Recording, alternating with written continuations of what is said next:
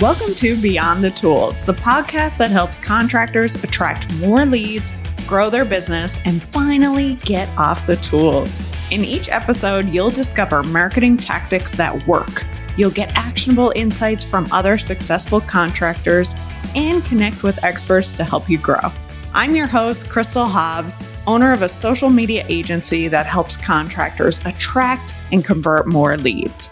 Get ready to take your business to the next level so you can finally enjoy the fruits of your hard labor. Ready? Let's go.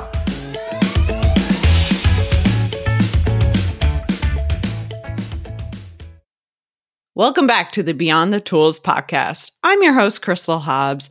And if you're in a position in your trades company right now where you know you need some help in the office, you want to hand it off, but you're not sure who you should hire or how you should go about that.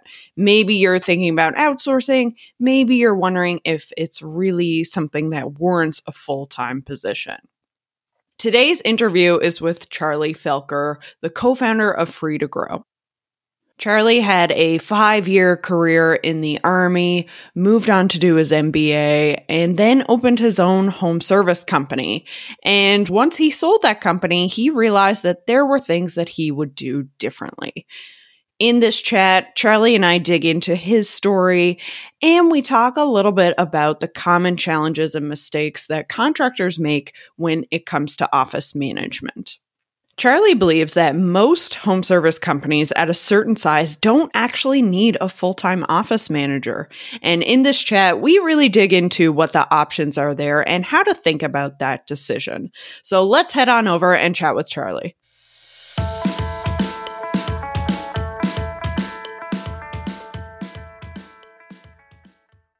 Charlie, thanks so much for being on Beyond the Tools. Crystal, I love being here. Thank you. So I am very curious to hear. I love hearing the backstory. So, how did you get involved in this industry? Uh, great question, uh, and it's kind of a good entrepreneurial tale, if you will. Um, I started a home service company, technically, and our business. This is going back to 2014, 2015. Our business was primarily supporting seniors that wanted to live in their home. And so we did that through a combination of equipment. You probably see the ads for stair lifts that go up and down people's stairs. And we would go into people's homes and widen their door so their wheelchair can get from door to door. We'd modify their bathroom, you know, et cetera. Um, built a nice, successful business, had a location in my hometown of St. Louis. And then I bought a business that was very similar in Western New York um, doing both those kind of you know functions, keeping seniors that want to live in their home, which is a trend, especially post COVID, making sure they're able to do that through construction and equipment. So um, ran this business, grew it for five years, and then was approached by a big strategic buyer um, company that makes wheelchairs. They wanted to buy both locations, so I ended up selling that in 2019. And like any owner operator, when it's time to sell your business, you know you're you're you're drinking a beer and kind of celebrating. Um, hopefully, you're like, man, what what could I have done better than I did um, to not only make the business better, but to maximize my value and you know at exit. And a role, a, a core role that was that I had frustrations with was office management. Okay, so answering the phone, scheduling our salespeople to go out and evaluate somebody's home, um, returning phone calls. You know, when a call comes in, we had a we had a good CRM called Buildertrend which we used probably about 10% of its capacity. But making sure when, when the call came in or email lead or any sort of customer correspondence, getting that transferred into our CRM was just really difficult. And so I thought, man, there's got to be a better way. I was, I was hiring and training and rinsing and repeating with four to five different office staff over the course of my business. And I, I just, it's like, there's got to be a better way. So, especially for home service companies that have the same kind of issues that we did. So, um, right about the time I was selling my company, I linked up with a good old friend of mine and we came up with Free to Grow, which is what we're doing now. Um, it really, the, the core thesis of our business is to support the owner operator operating in the home service business with everything, all the difficulties that I had. You know, somebody to pick up the phone, somebody to get the information in the CRM, somebody that knows the products and services, can book estimates, can follow up, you know, solicit Google reviews, send out quotes, that kind of sweet spot. And I'm just convinced that most uh, home service companies, you know, certainly up to a certain size, don't need somebody in the chair 40 hours a week. And so when you know I went back and did some back of the envelope math, I'm like, man, if I could have paid somebody two grand a month versus four over five years, you know, it's just that those numbers just kept adding up. And I'm like, I could have spent that towards marketing or paying down debt or paying my key people more or whatever it was. So it just felt like, man, there's really something here. So yeah, that's the background. Well, I think that's really interesting because a lot of contractors, a lot of people in this business, they start because they're the technician, like they're good at that technical side of things. And you're absolutely right. I think that the back office stuff doesn't come naturally and they don't necessarily know how to get the right help or what good help looks like in that area. Yeah, I, I totally agree. And we we talk to a lot of business owner operators and they all kind of typically follow the same trajectory. They say, okay, I want to start a carpet cleaning or HVAC or whatever the t- business is. And their revenue goes up like this. And then they get to a point where their marketing's starting to work. They're getting brand recognition in a market. You know, so leads are picking up more, more calls. And then they kind of go, you know, like this a little bit. Um, and then so they got to, they get to that point where they got to hire somebody or they kind of muddle through it and they take a hit um, and then end up never kind of getting to that next level. So ideally, when free to grow comes in, is when we are, are kind of our ideal partners when they've hit that threshold where they say, "Wow, you know, I've, I'm I'm kind of tapped out. I find myself installing or servicing a product all day, all week, and I get home at five o'clock and I've missed all these calls." I've missed all these emails, and those people probably aren't going to re-engage with you down the road.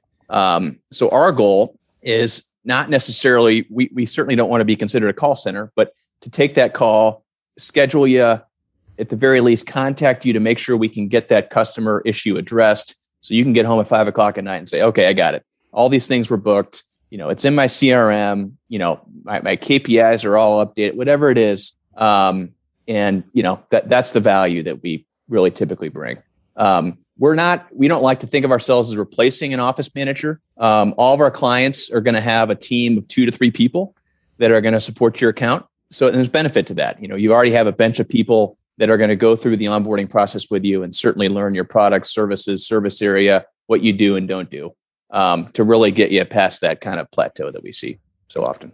Yeah that makes sense. So i'd love to look at the bigger picture of that. When in your experience, when you look at home service companies, when does it make sense or what are some of the considerations when it comes to hiring in-house versus outsourcing?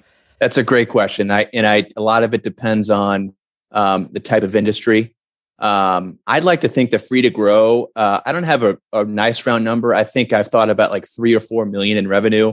Um, you got to look at call volume, um, you know, number of technicians that you have, certainly there's some complexity there and, and it may make sense if there's a ton of dispatching that you want to handle internally. If you're dispatching six seven trucks at a time i would tell, probably tell you it makes sense to do that internally. Mm. um, but when, when you're at that kind of two truck to four truck that's a, definitely a sweet spot for us and that's something that we can we can clearly manage.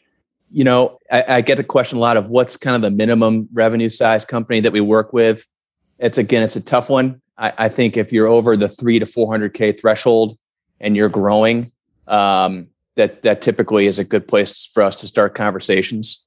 Where we see people that don't necessarily work out is when they've been at that threshold three to 400K for a long, long period of time. It kind of tells me that they're not necessarily willing to either bring somebody in house or, you know, work with a company like ours. And that's okay. I'm not saying that's wrong, but um, we kind of are at that threshold where it's like, wow, we really got to hire somebody or outsource it to get to the next level because so much stuff's being dropped and, and they kind of know it when they feel it.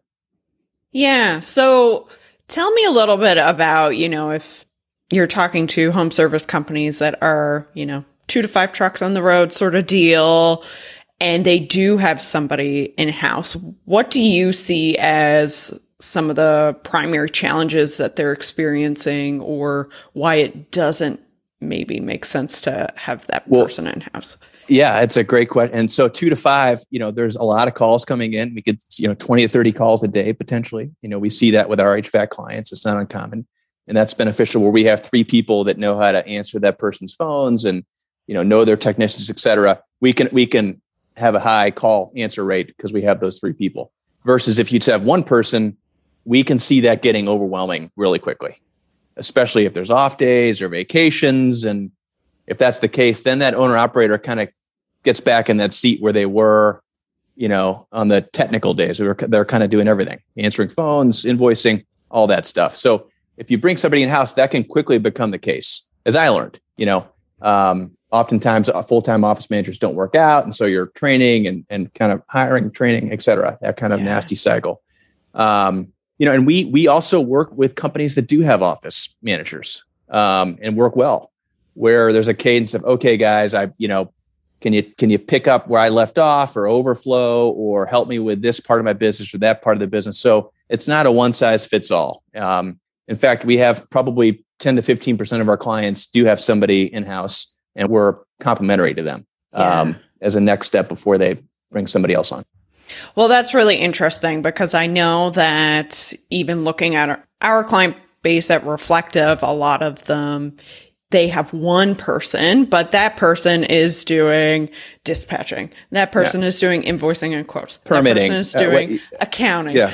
yeah. like the list goes on and on. So when you work with clients in, in that capacity, what are the things that they are keeping internally? What are they handing off? And how does that relationship work? So, uh, another great question, Crystal. So, we see oftentimes if companies are holding on to an office manager, that's good. They want that person, they want to retain that person because there's, there's obviously knowledge that that person's accrued about the business. There's chemistry with, there's, you know, culture, all that kind of stuff, which the owner wants to retain. So, we see oftentimes owners passing on you know, permitting, dispatching, invoicing, sometimes, you know, collections, et cetera. And they say, okay, we've worked with this office person for a long time. Let's kind of bump them up on the pecking order to handle those kind of things for our business and then bring in a free to grow to pick off where they left off. So answering the phones, you know, scheduling leads and estimate, you know, working with the office staff to make sure the CRM is, is you know, implemented correctly, stuff like that. So that office manager can kind of graduate to the next level where the company needs to go. Mm-hmm. That's a mm. great mix.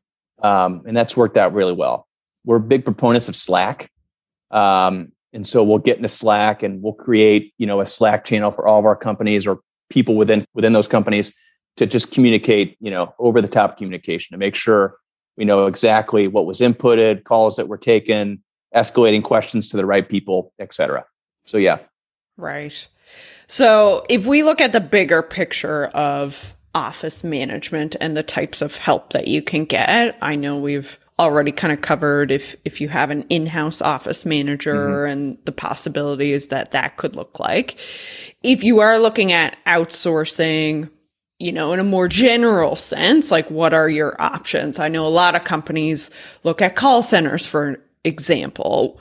What are some of the pros and cons of a call center and what are some of the other types of help that you might get if you're outsourcing instead? Yeah. So you you know we we talked about companies like mine, and then there's certainly call centers. Um, and call centers can be good; they can serve a function. And and I we're certainly not a call center. I think the key difference is call centers typically a call is going to come into a uh, you know a, a group or a bucket of a whole bunch of people that have a very refined script, and typically they're just going to want to get the basic information: name, number, email, you know, point of contact and then kind of reason they're calling. And then that gets queued to the owner or somebody at the company to kind of handle that or deal with that. Um, our goal is to handle and deal with that on the spot. Okay. So that's a big, you know, thing that that person has to deal with down the road. Um, we do have a lot of clients that, you know, since we don't do a whole lot of after hour stuff, you know, we go, you know, cover the eight hour workday and then at two o'clock or whatever in the morning, just randomly, you know that client will have a call center take those calls okay? And so at the very least somebody a warm voice is answering that phone. And then when our team comes in the morning we know exactly who we need to reach out to and schedule or book whatever. Um, call centers certainly have a, a, a place and time. It's just it can become cumbersome when you get a whole bunch of calls that you've got to now handle right. or deal with. Okay so if i own a home service company for example I guess like one of the, the best starting points would be, and correct me if I'm wrong, you know this better than I do, but I guess one of the starting points would be to really look at like what are the specific tasks that are involved that you need to hand off and then seeing what the options are from yeah. there. Like talk yeah. talk me through that, I guess. I, I think you're right. And I think one that we do over time, one that owner operators typically want to hold on to is dispatching. Um, and because I, I know you're going to have technicians with different skill sets, you know, different, they service different areas, you know, and that's one where we really try to slow roll into. Um, it's something we don't want to take on right away because um, we could mess that up. And we have messed that up, um, to be candid. And I know sometimes the owner operator is like, okay, I got, it. I know my my technician Bill can do this, and the service is this area, and you know that's a very kind of sensitive, and it should be um, scope. I think something that owner operators are a little can be hesitant to give up is answering the phone. Um, there's a lot of capable people, including our staff, that know how to answer phones and do that probably better than most, you know, owner operators do. Um, we know CRMs really well. We know how to schedule stuff. We know how to follow up, you know, engage with customers.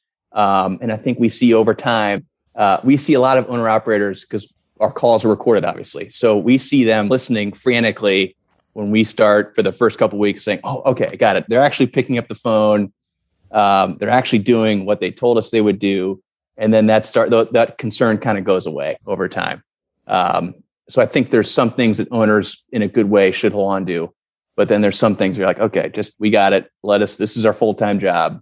You go do what you did, you know, go do the thing you started this company to do. And that wasn't to do, you know, office management, um, which is where we we shine. Yeah. So when you are following up with customers on behalf of your mm-hmm. clients, what are some of the things that you guys do really well or what should a home service company look for when it comes to a customer service representative? Yeah, so uh, you know, we'll we'll develop close relationships with a sales team or uh, certain technicians at, at, our clients' companies. Um, and so we'll get we'll get salespeople who we communicate daily with Slack saying, you know what, I, I, I wish if Frigo, can you follow up? I did these five estimates last week. I felt like these three went really well. Can you can you call these customers and just make sure you know they got the estimate, or if they have questions, to please reach out to me, etc. Okay, because um, I think it's nice because I know salespeople are following up, but it is nice to have somebody that's not you as a you know part of your company reaching out and nudging them in the right direction. So we do that really well.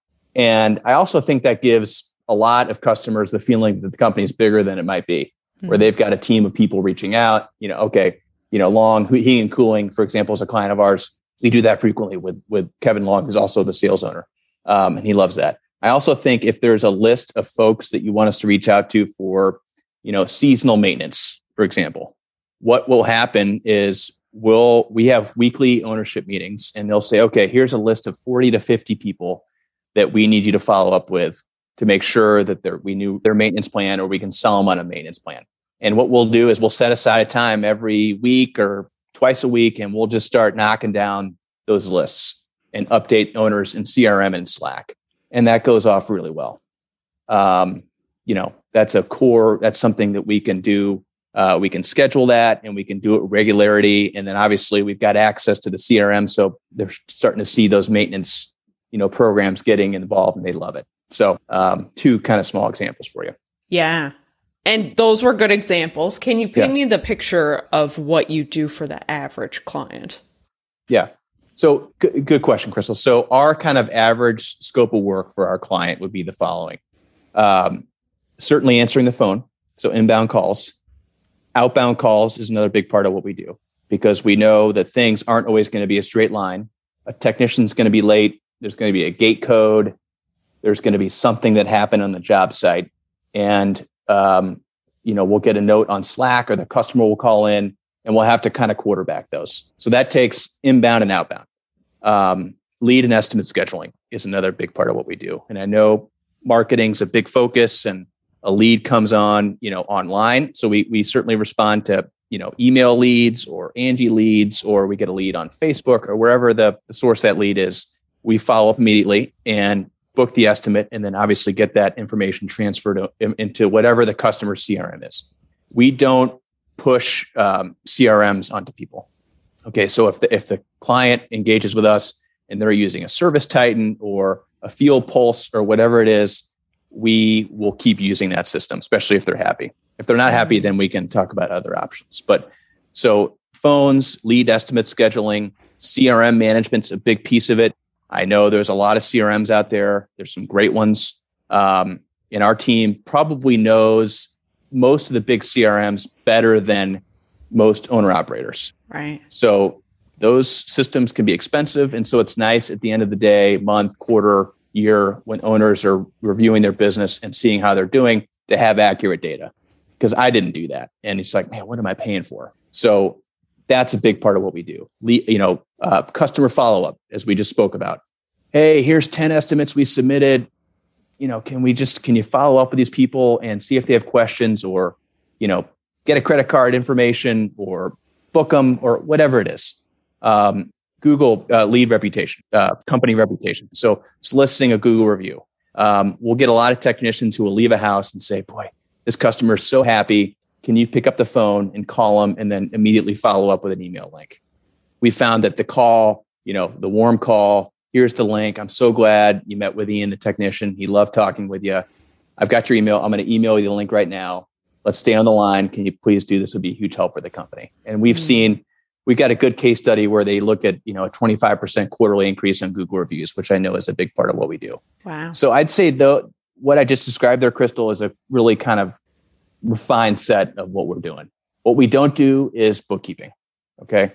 Um, and we also we want to be careful with is dispatching. We do do it, but it kind of takes time for us to really learn skill sets and service areas, et cetera. Mm, that makes total sense. Yeah.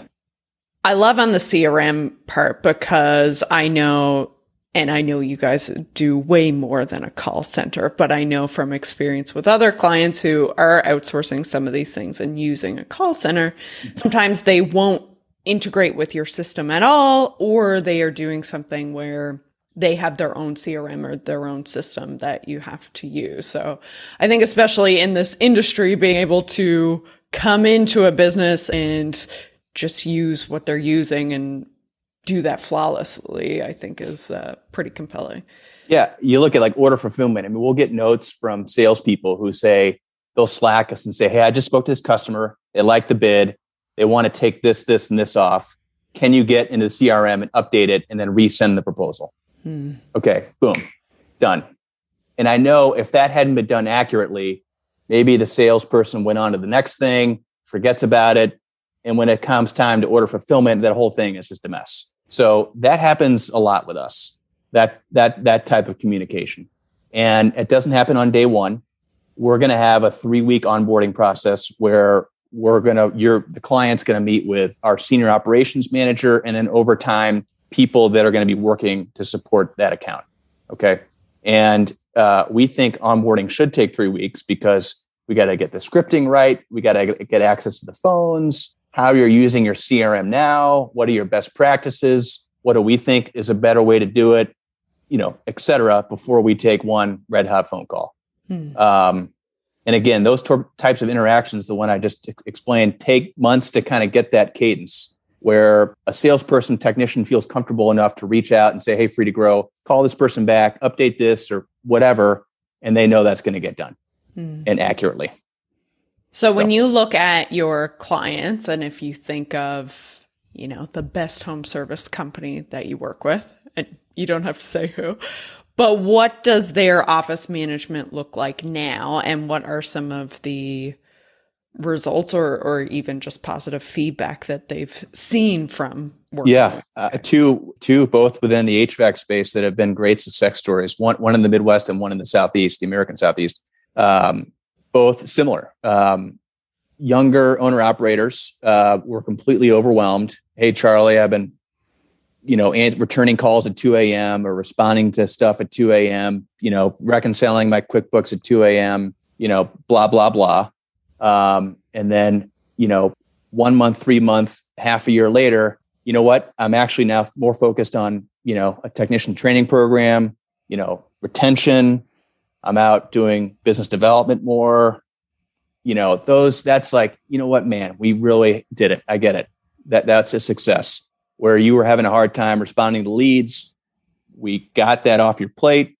You feel comfortable with us doing you know, what we do, what comfortable enough that you can go focus on other stuff, looking over the next hill. Um, that's where we just are like, you know what, this works. Um, now we we've stubbed our toe a lot, and it, you know we've been in business three years, and you know the first year I'd say was learning. We tried to do everything for everybody, including dispatching, and sometimes it didn't work. So we have kind of gotten smarter. We've lengthened the onboarding process, um, done some things off, off, of like painful lesson learning that we think are better now for our clients. Um, but those are a couple good examples. It just feels so good because you know that owner operator is doing what they wanted to do. Yeah, I think that's such an important point that a lot of business owners forget is if you can take these things off your plate, which are important to the business, important to the customers, but ultimately not the place where your efforts are most valuable, the way that that frees you up to do things that are more important mm-hmm. or are more in your zone of genius that can make such an incredible difference in your growth. Completely agree. So, Charlie, you know, a lot of considerations here, and I think really eye opening when it comes to outsourcing your office management and not something that a lot of contractors necessarily think about. Any last words of wisdom when it comes to office management in the home service industry? Everything is changing with technology. Um, I, I, think in a lot of ways we are teaching religion, for lack of a better phrase. There's there's an old mentality where, especially in construction or HVAC or home service, where hiring somebody was like, oh, look at me, you know, I'm I'm hiring people now. It's better. Well, you know, with technology and what we can view on Google and CRM and the way phones are, the advancement there, I would argue in most cases you don't need somebody sitting in the chair next to you. You know, we're we're booking jobs in Dothan, Alabama, or Oklahoma City, or whatever it is, with our team here in the Midwest, and we can do it really, really effectively. And if I had to do it over, I certainly would have looked at an option like this to put my money and my time in better better use. Well, thank you, Charlie. I'm sure that our listeners are going to want to learn more about you and Free to Grow. So, what's the best way that they can connect with you? Uh, they, they can reach out to me. I, am you're probably going to post uh, some of my information, but um, we got a great website, freetogrow.com. And um, I, I, love, love, love talking to owner operators. Even if we don't end up working with them, you, you can kind of learn something from everybody and at least kind of preach what you're trying to do and, and maybe doesn't click now, maybe it'll click down the road. So, or if I can, you know, provide some free guidance, I'm happy to do that. So, um, I think our website's great and they can reach out whenever and I'd be happy to talk to, talk to them. Awesome. And for anybody listening, we will put any relevant links here in the show notes at beyondthetools.podcast.com so you can connect with Charlie there. Thank you so much. I've really enjoyed this conversation. I know we're going to learn a lot from this. Good. Thanks for having me, Crystal.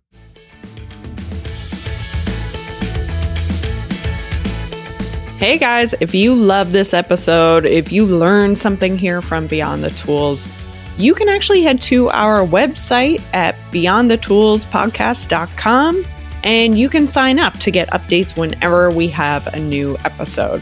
So go to beyondthetools.podcast.com You'll see the option there to sign up, and we'll send you the new episodes as soon as they're released.